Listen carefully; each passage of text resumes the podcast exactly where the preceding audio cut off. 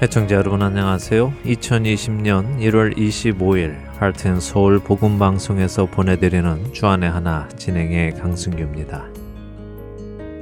지난 한 주도 우리의 발등에 빛을 비추시는 주님의 말씀을 따라 믿음의 길을 가신 여러분 되셨으리라 믿습니다. 먼저 광고 말씀드리고 오늘 방송 시작하겠습니다. 어, 몇개 지역에 방송 CD를 배치해 주실 봉사자를 찾고 있습니다. 현재까지 신실하게 복음을 전하는 이 일에 동역해 주시던 봉사자분들께서 한 분은 이제 나이가 연로하셔서 다른 분이 해주시면 좋겠다고 말씀을 해주셨고요. 또 한 분은 타주로 이사를 가게 되셔서 떠나는 지역에 다른 분이 대신 CD 배치를 해주시면 좋겠다고 연락을 주셨습니다. 그동안 신실하게 생명의 말씀이 담긴 CD를 전해주신 두 분께 먼저 감사를 드리고요. 하나님의 은혜와 복이 충만히 넘치시기를 기도드립니다. 그동안 수고 많으셨습니다. 방송 들으시며 아, 우리 지역에 생명의 말씀을 전하는 이 CD를 배치해야겠다 하시는 분들 계시면 연락 주시기 바랍니다. 먼저는 버지니아주 센터빌의 H마트와 롯데마트에 CD를 배치해 주실 분을 찾고 있습니다. 두 번째로는 미네소타주입니다. 미네아폴리스를 중심으로 남쪽과 북쪽에 필요한 것 같습니다. 북쪽에 있는 서울식품과 동양마켓에 CD를 놓아주실 분과요. 남쪽에 하나마켓 그리고 호반식당에 CD를 놓아주실 분을 찾습니다. 현재 해주시던 봉사자님은 혼자서 이 네 곳을 다 다니셨던 것 같습니다. 그런데 거리도 좀 있는 것 같으니까요. 봉사 가능한 지역만 해주셔도 되겠습니다. 기도하시면서 하나님께서 이 사역에 동참하는 마음을 주시는 분 연락 주시기 바랍니다. 여러분의 발걸음을 통하여 생명의 복음이 전해지고 죽은 자가 살아나고 또 산자들이 주 안에서 자라갈 줄로 믿습니다. 첫 찬양 함께 하신 후에 말씀 나누겠습니다.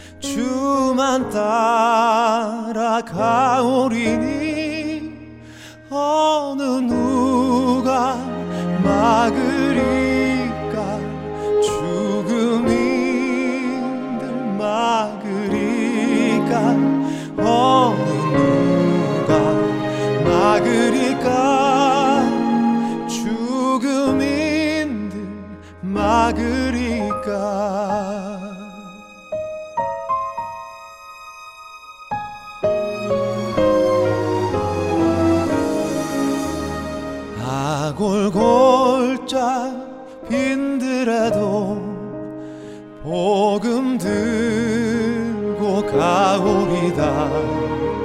소돔 같은 거리에도 사랑 안고 찾아가서 종의 몸에 지닌 것도 아낌없이 드리리라. 종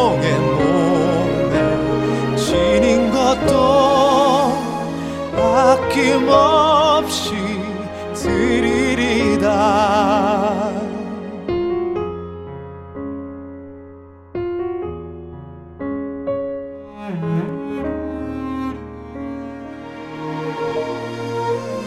존귀 영광 모든 권세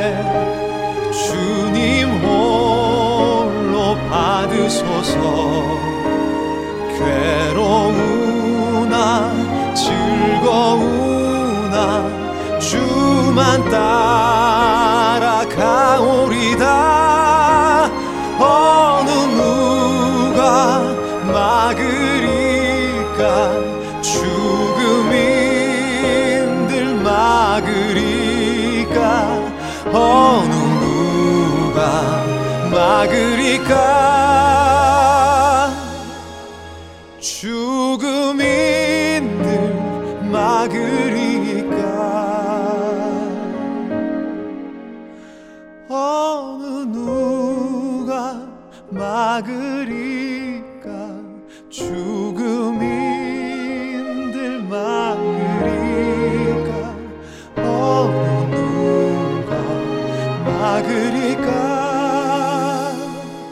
죽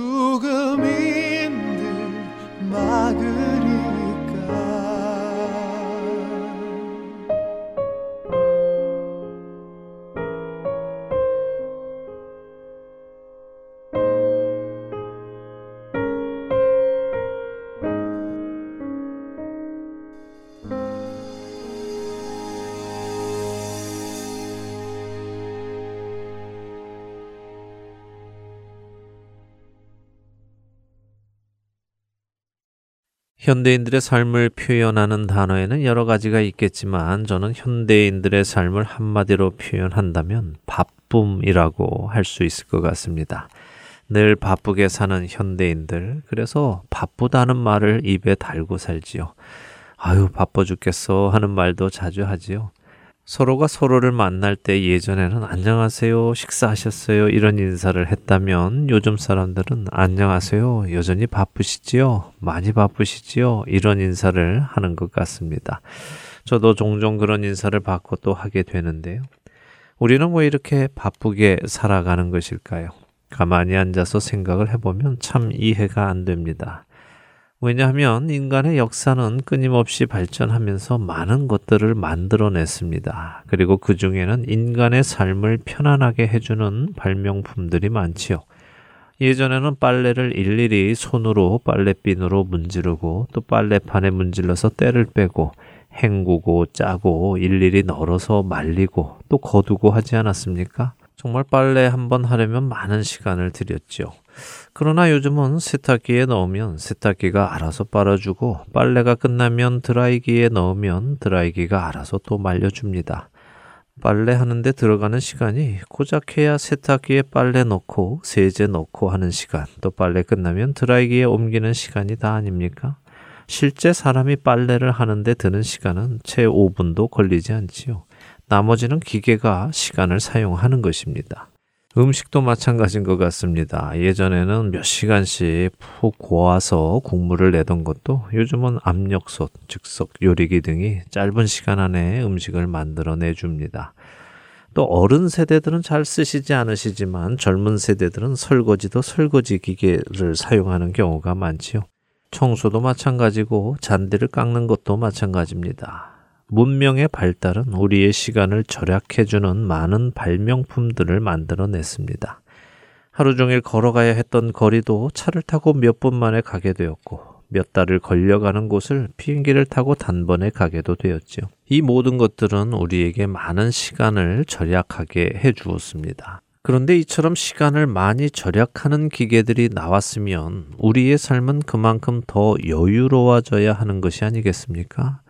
그런데 실상은 정반대이니 그것이 참 이상하다고 생각하지 않으십니까? 만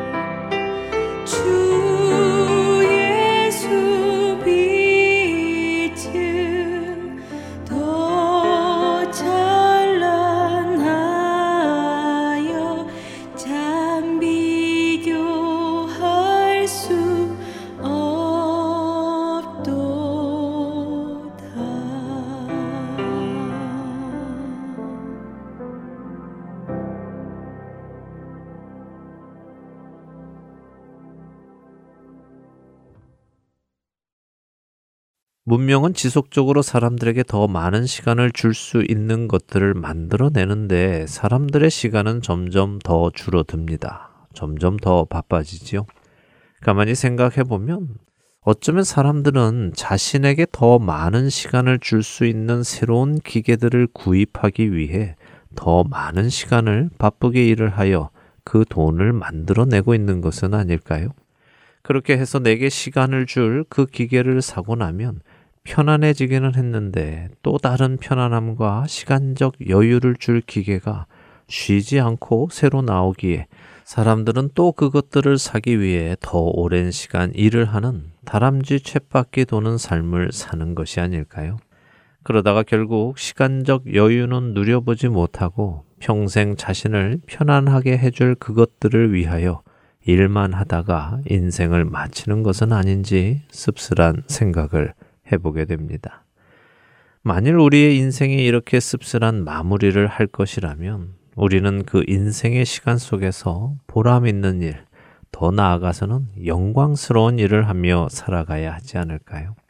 짧은 우리의 인생을 영원한 삶을 준비하는 데에 사용해야 하지 않을런지요. 누가복음 12장에서 예수님은 밭에 많은 소출을 얻은 한 부자의 예를 드시며 이렇게 말씀하십니다. 누가복음 12장 16절에서 20절의 말씀입니다.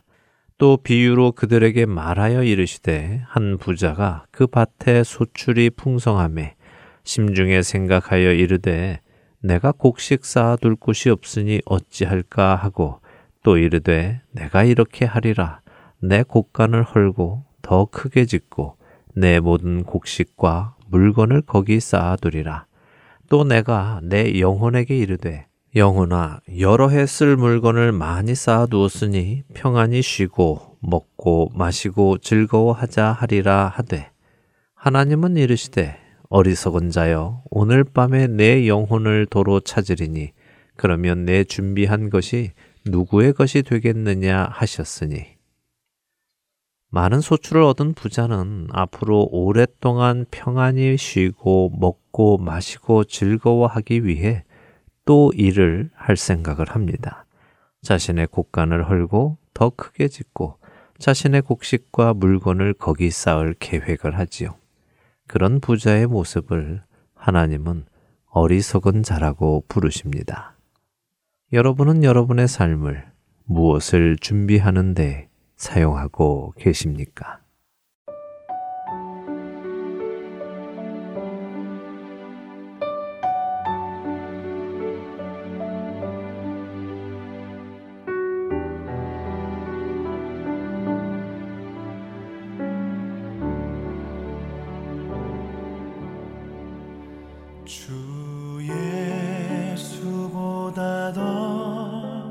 귀한 것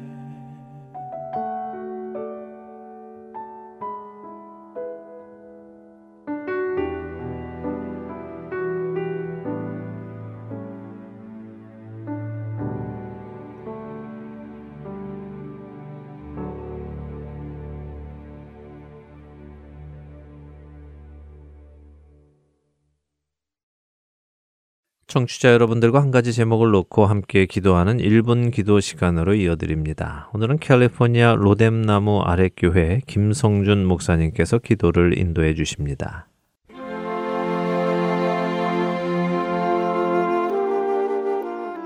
애청자 여러분 안녕하세요.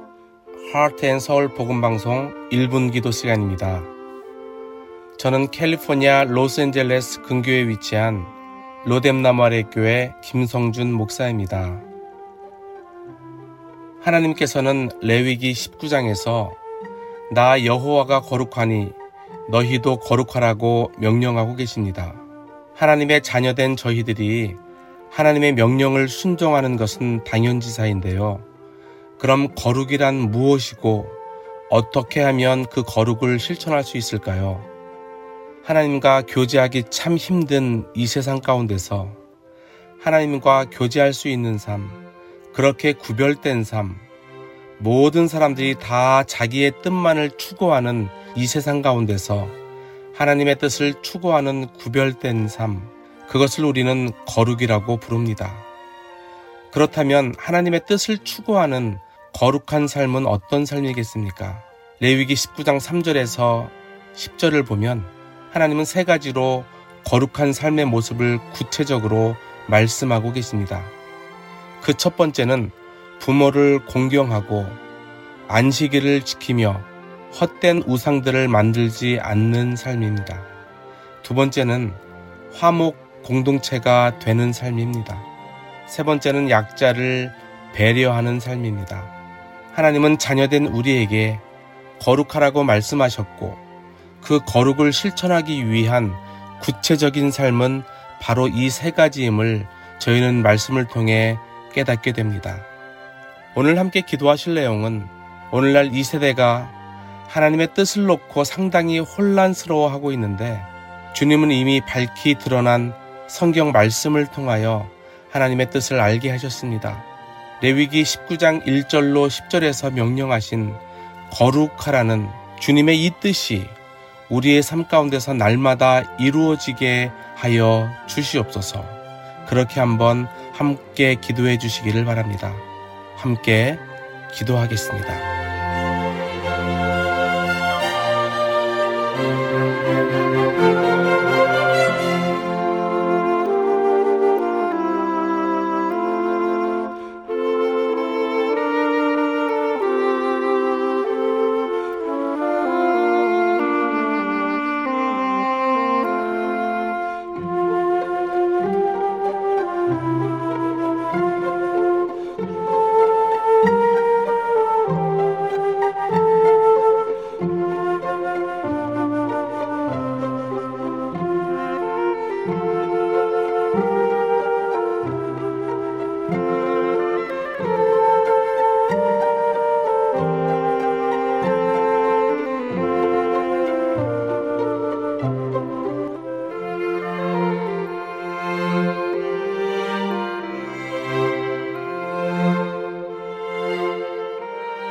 제가 마무리 기도하겠습니다. 하나님 아버지, 감사합니다. 하나님께서 오늘 하나님의 분명한 뜻을 말씀해 주셨습니다. 나 여호와가 거룩하니 너희도 거룩하라. 그 말씀대로 사는 삶은 어떤 삶인지를 말씀해 주셨습니다. 하나님께서 부모를 공경하고 우상을 버리며 화목 공동체를 이루며 약자를 배려하고 그리고 우리의 삶 가운데 정직하며 그리고 하나님의 나라가 우리의 뜻 가운데 이루어지기를 원하시는 하나님의 놀라운 섭리를 보았사오니 주님 말씀하신 대로 살게 하여 주시옵소서. 주님이 이미 밝혀주신 뜻대로 살게 하여 주시옵소서. 그 뜻을 놓치는 일 없게 하시고 그 뜻이 이 땅 가운데 또 무너지는 교회와 이단들 속에서 훼손되는 일이 없게 하여 주시옵소서. 살아계신 하나님, 우리들의 일상 가운데 그 하나님의 뜻이 분명해지기를 원하오니 주님의 뜻 가운데 세워지는 교회가 되게 하여 주시옵소서.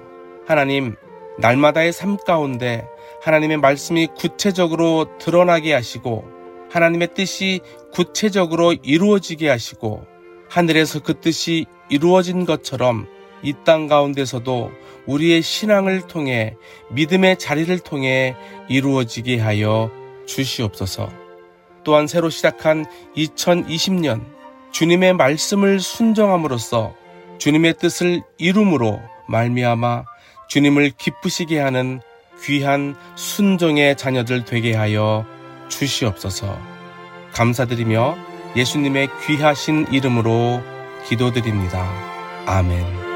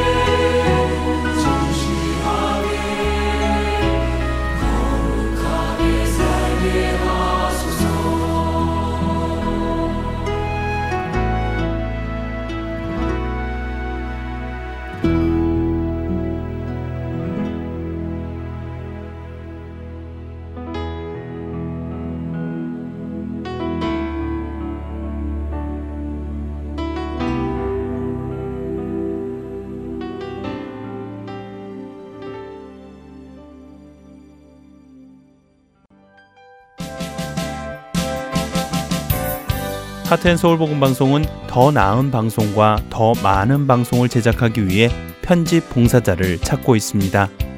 매주 3시간의 시간을 헌신하실 수 있는 분들은 사역에 동참하실 수 있습니다. 컴퓨터가 익숙하지 못한 분들을 위한 기초 편집 교육도 준비되어 있습니다. 사역에 동참하시고 싶은 분들은 전화번호 602-866-8999로 연락 주시기를 부탁드립니다. 하나님의 은혜에 감사하여 나의 시간을 드릴 수 있는 여러분들의 많은 참여를 기다립니다.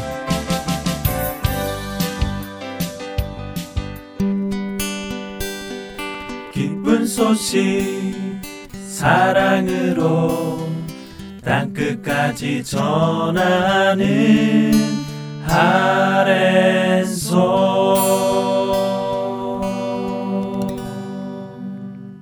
하나님의 약속들을 공부하는 시간입니다. 하나님의 언약으로 이어드립니다.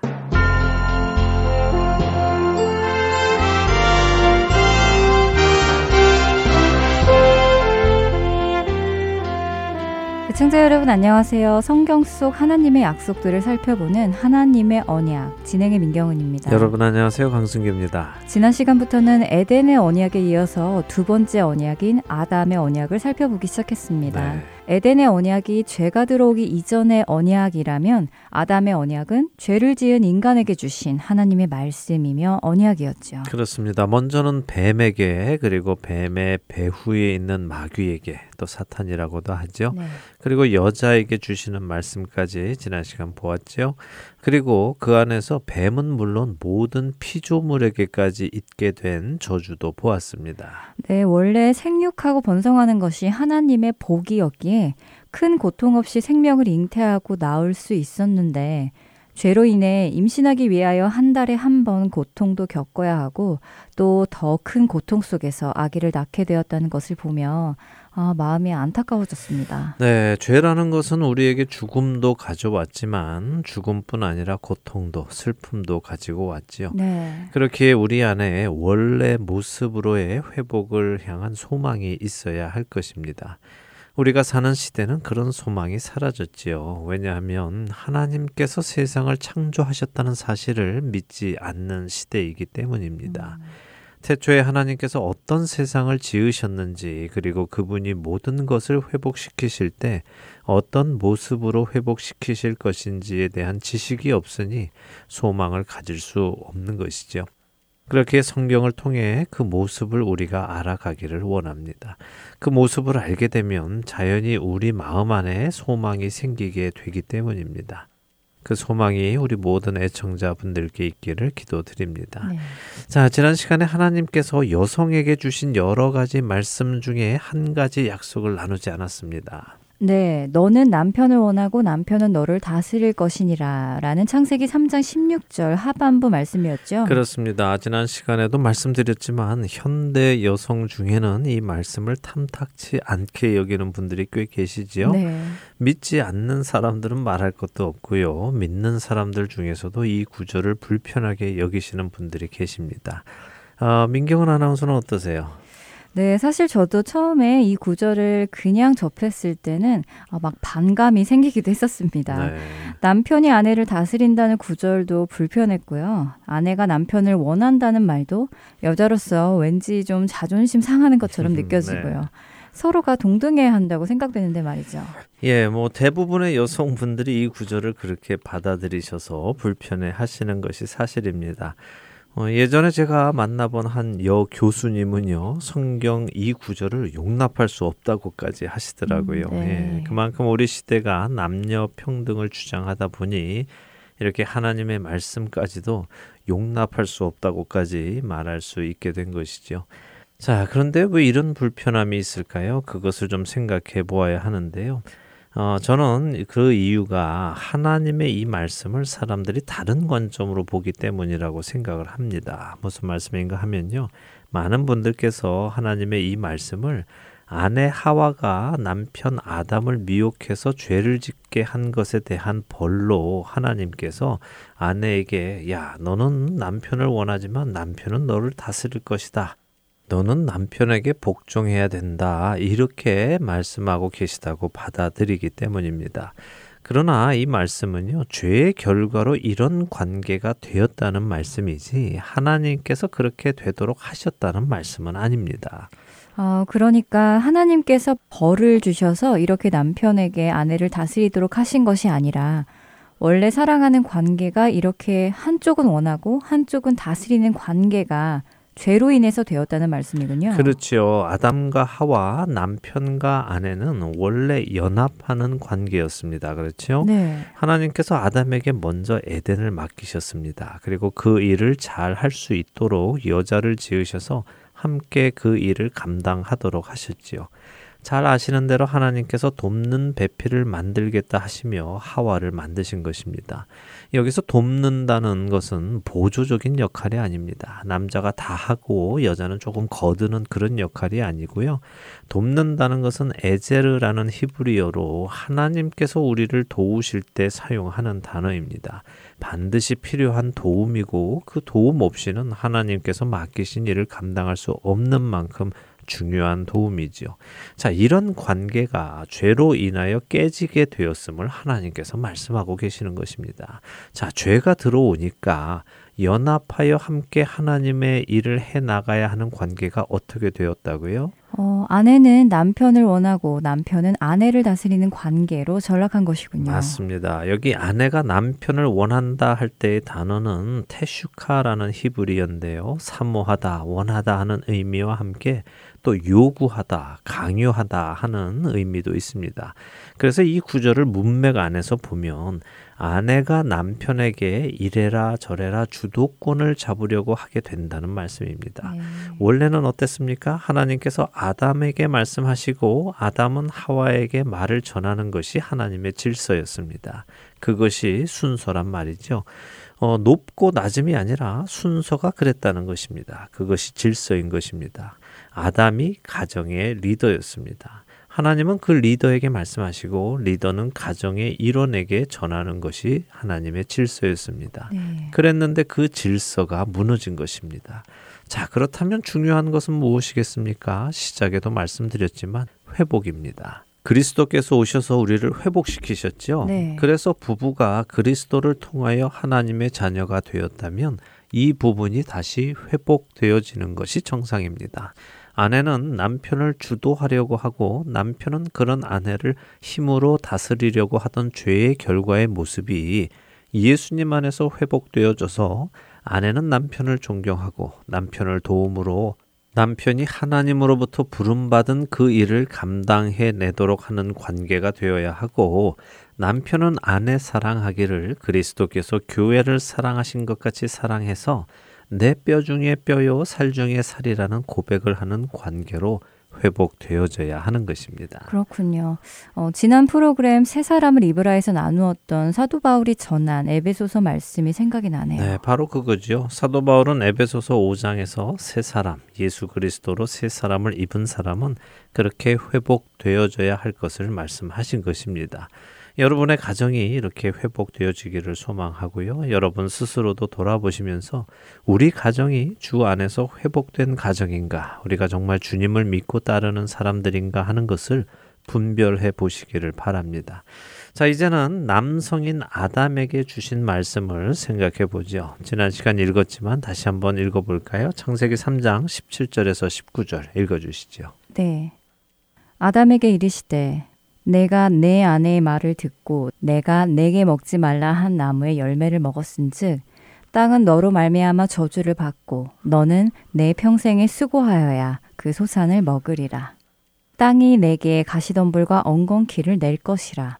내가 먹을 것은 밭의 채소인즉 내가 흙으로 돌아갈 때까지 얼굴에 땀을 흘려야 먹을 것을 먹으리니 내가 그것에서 취함을 입었음이라.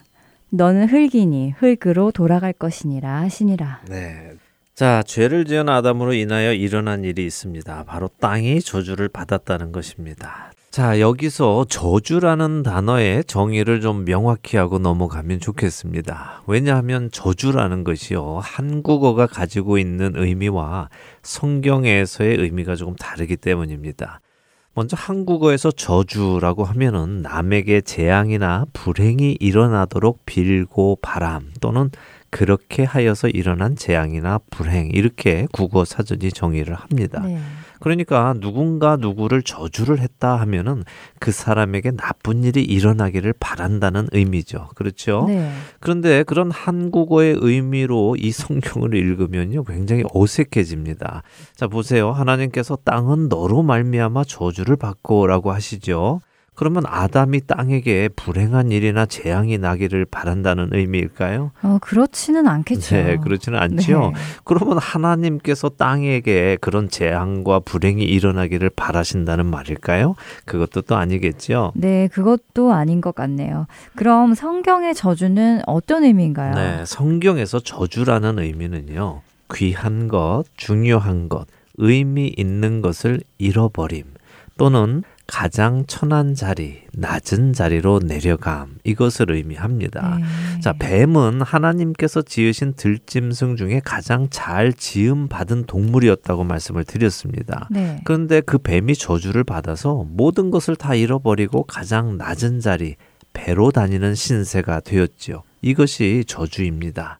자, 땅은 원래 어떻게 지음받았습니까? 어, 창세기 1장에서 하나님께서 천지를 창조하실 때 셋째 날에 땅이 풀과 모든 채소와 열매 맺는 나무를 내도록 지음받았죠. 맞습니다. 하나님께서 자연적으로 그것들이 풀과 채소와 열매를 맺도록 지으셨습니다. 그런데 이제는 그 땅이 저주를 받아서 가시덤불과 엉겅퀴를 낸다고 하시죠. 음. 하나님께서 보시기에 좋았던 풀과 각기 종류대로 씨 맺는 채소와 열매 맺는 나무를 내던 땅이 가시덤불과 엉겅퀴를 내는 존재가 된 것입니다.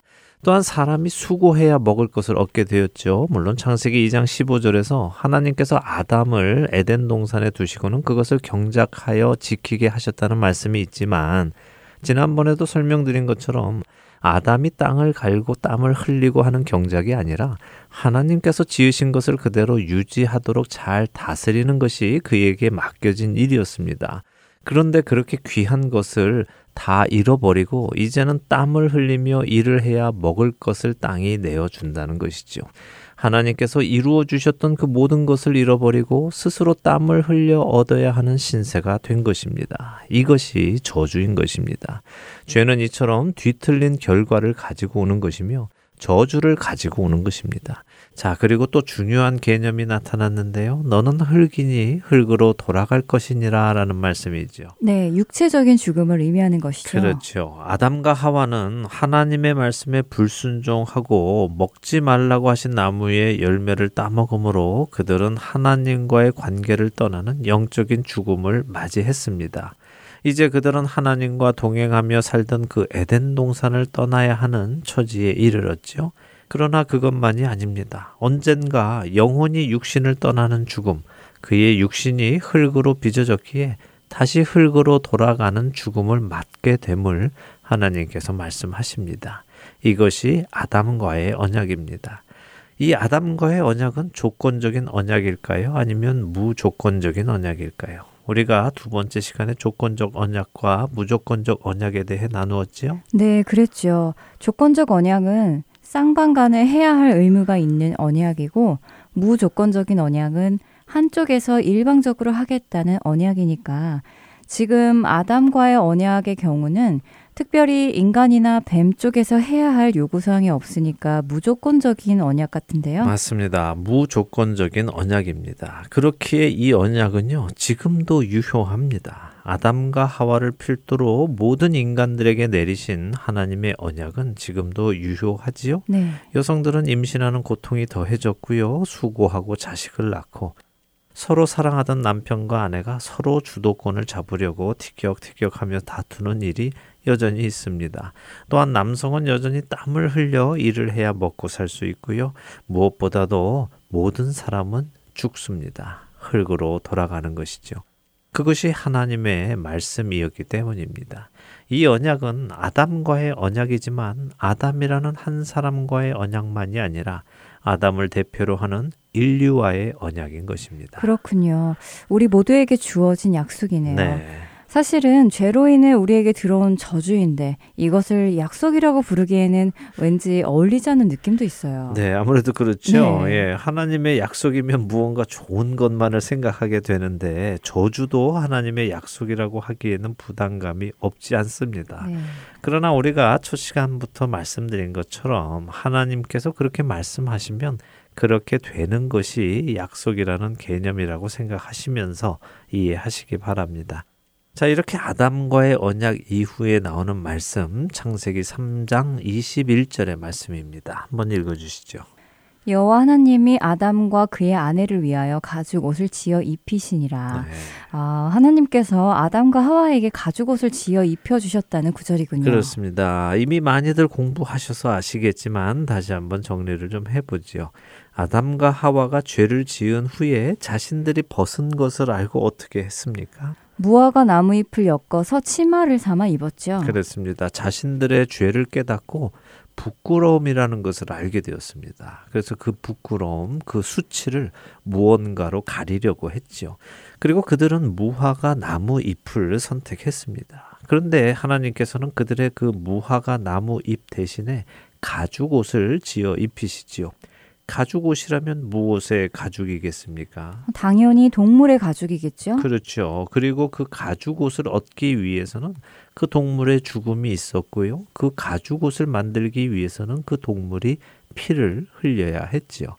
아담과 하와는 그 모습을 보았을 것입니다. 한 동물이 피를 흘리고 죽는 모습을 보며 죽음이란 무엇인가를 실제로 처음 보았을 것입니다. 그리고 언젠가 자신들도 이 죽음을 맞을 것이라는 것도 생각을 했겠지요. 그런데 여기에 우리가 보아야 하는 또 하나의 중요한 포인트가 있습니다. 그것은 바로 하나님의 은혜입니다. 하나님은 언약을 어긴 아담과 하와에게 언약을 어긴 것에 대한 심판을 내리시지만 그렇게 심판만 내리시는 것이 아니라 그들에게 죄를 덮어주는 은혜를 베푸시고 계심을 보아야 합니다. 아, 죄를 덮어주시는 은혜요. 네. 그들에게 가죽옷을 지어 입히는 것이 그들의 죄를 덮어주시는 것이라는 말씀이군요. 그렇습니다. 속죄라는 말 있죠? 네. 죄를 없애는 것입니다. 용서받는 것이죠. 이 속죄를 히브리어로는 키퍼라고 합니다. 그래서 대속죄를 욤키퍼 이렇게 부르는데요. 이 속죄라는 키퍼는 덮다라는 코포에서 나온 단어입니다. 그러니까 히브리적인 용서란 덮어주는 것을 의미하죠. 그러니까 지금 하나님께서 아담과 하와의 죄에 대해 심판을 하시면서도 그들에게 가죽옷을 지어 입히심으로 용서의 은혜를 주신다는 것이군요. 그렇죠. 자, 이 한 절을 통해 우리는 많은 것을 볼 수 있습니다. 먼저 죄인인 인간이 거룩하신 하나님 앞에 나아가기 위해서는 자신의 죄를 덮어야만 한다는 것입니다. 그런데 자신의 죄를 덮는 것은 인간이 만들어낸 것으로는 안 된다는 것이죠. 자신들이 스스로 만든 무화과 나무 옷은 자신들의 부끄러움을 온전히 감출 수 없기 때문입니다. 우리의 죄를 가릴 수 있는 것은 오직 하나님께서 만들어 주시는 옷만이 가능합니다. 그리고 그 옷은 반드시 가죽 옷이어야 하지요. 가죽 옷을 만든다는 것은 생명의 희생이 있음을 의미하는 것이며 피 흘림이 있다는 것입니다. 그래서 성경은 피가 죄를 속한다고 하시는 것이고 피 흘림 없이는 죄 사함이 없다고 하시는 것입니다. 이렇게 하나님께서 친히 피 흘려서 만드신 가죽 옷만이 우리의 죄를 덮을 수 있는 것입니다. 아, 이 설명을 들으니까요. 이 구절에서 예수님이 보이네요. 네, 그렇죠. 네. 맞습니다. 이 한 구절에서 하나님께서는 장차 어떻게 인류를 구원하실지를 보여주고 계시지요. 아담의 죄를 하나님께서 덮어주심으로 모든 인류의 죄를 덮어주실 가죽옷을 하나님께서 친히 준비하실 것을 보여주시는 것입니다. 그리고 그 옷은 반드시 피를 흘려 짓게 됨을 보여주고 계시지요. 왜 예수님께서 이 땅에 오셔서 그렇게 피를 흘려가며 죽으셔야 했는지, 왜 우리가 예수 그리스도의 의의 옷을 입어야만 하나님 앞에 나아갈 수 있는지 창세기 3장 21절이 우리에게 보여주고 계시는 것입니다. 네, 그 한 절이 곧 복음이네요. 맞습니다. 자, 아담과의 언약 여기서 마치고요. 우리 다음 시간부터는 노아와의 언약을 살펴보겠습니다. 네, 인간의 죄를 분명히 심판하시면서도 여전히 긍휼과 용서의 은혜를 베푸시는 하나님을 뵈니 감사하지 않을 수가 없네요. 한 주간도 그 하나님의 은혜에 감사하며 살아가는 우리 모두 되길 바랍니다. 하나님의 언약 마치도록 하겠습니다. 다음 주에 뵙겠습니다. 안녕히 계십시오. 안녕히 계십시오.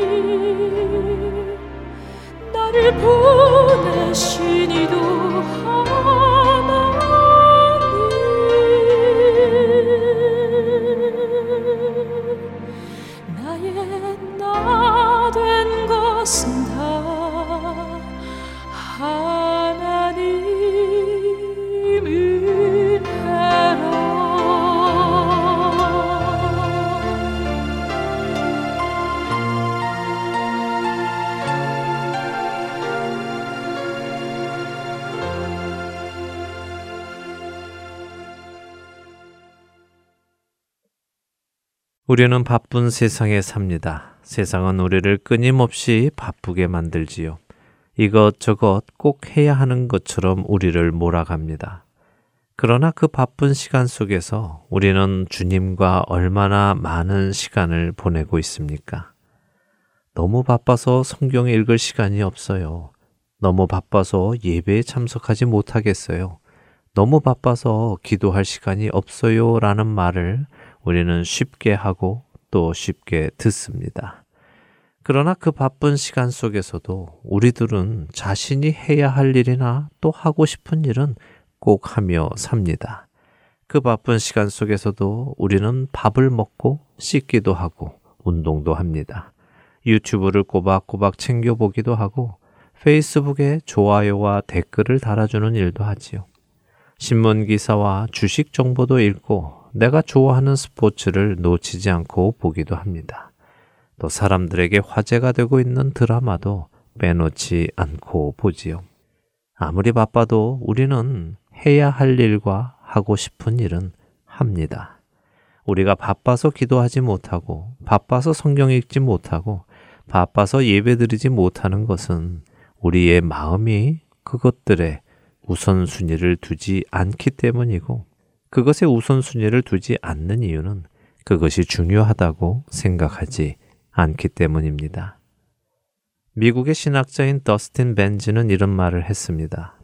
보통 사람이 영화 한 편을 보는데 2시간 정도 소모합니다.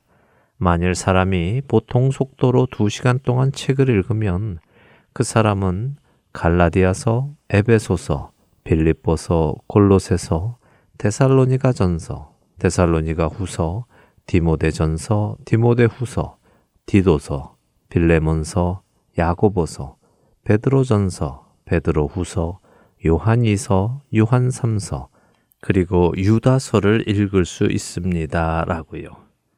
신약 27권 중 16권을 읽을 수 있다는 것입니다. 우리 중 많은 사람들이 1년의 성경을 일독하겠다는 계획을 세우지요. 한 조사에 의하면 1년의 성경을 일독하려면 하루에 성경 3장에서 4장을 읽으면 된다고 합니다. 그리고 그 시간은 하루에 약 15분에서 20분 정도 걸린다고 하더군요. 물론 이렇게 읽는 것은 묵상을 하며 읽는 것과는 달리 그냥 읽어 나가는 속도를 의미합니다. 제가 드리고 싶은 말씀은 이것입니다. 우리는 우리의 삶을 어디에 사용하고 있으며 무엇을 준비하고 있는가 생각해 보아야 한다는 것이죠. 그러나 무엇이든지 내게 유익하던 것을 내가 그리스도를 위하여 다 해로 여길 뿐더러 또한 모든 것을 해로 여김은 내 주 그리스도 예수를 아는 지식이 가장 고상하기 때문이라. 내가 그를 위하여 모든 것을 잃어버리고 배설물로 여김은 그리스도를 얻고 그 안에서 발견되려 함이니 내가 가진 의는 율법에서 난 것이 아니요 오직 그리스도를 믿음으로 말미암은 것이니 곧 믿음으로 하나님께로부터 난 의라. 내가 그리스도와 그 부활의 권능과 그 고난에 참여함을 알고자 하여 그의 죽으심을 본받아 어떻게 해서든지 죽은 자 가운데서 부활에 이르려 하노니 내가 이미 얻었다 함도 아니요 온전히 이루었다 함도 아니라 오직 내가 그리스도 예수께 잡힌 바 된 그것을 잡으려고 달려가노라. 필리포서 3장 7절에서 12절의 말씀입니다. 사도 바울은 모든 것을 잃어버리고 배설물로 여기며 오로지 예수 그리스도를 아는 지식을 얻기 위해 달려갔습니다. 그것은 그가 예수 그리스도를 아는 지식이 가장 고상한 것임을 알았기 때문입니다. 사람은 누구나 자신이 가장 귀하게 여기는 일에 자신의 시간과 물질과 열정을 투자하게 되어 있습니다. 사탄 마귀는 끊임없이 우리의 시선을 비본질적인 것들에 집중하게 합니다. 우리로 하나님께 집중하지 못하게 하고 영원한 것에 집중하지 못하게 합니다. 그래서 우리의 결단이 필요한 것입니다. 사도 바울의 고백처럼 무엇이든지 내게 유익하던 것을 내가 그리스도를 위하여 다 해로 여기고 모든 것을 잃어버리고 배설물로 여기겠다는 결단이 우리 안에 있게 되기를 소망합니다. 한 주간도 가장 고귀한 것, 예수 그리스도를 알아가는 데에 소중한 시간을 사용하는 저와 애청자 여러분이 되시기를 소원하며 오늘 주안의 하나 여기에서 마치도록 하겠습니다. 함께 해주신 여러분들께 감사드리고요. 저는 다음 주 이 시간 다시 찾아뵙겠습니다. 지금까지 구성과 진행의 강순기였습니다. 애청자 여러분, 안녕히 계십시오.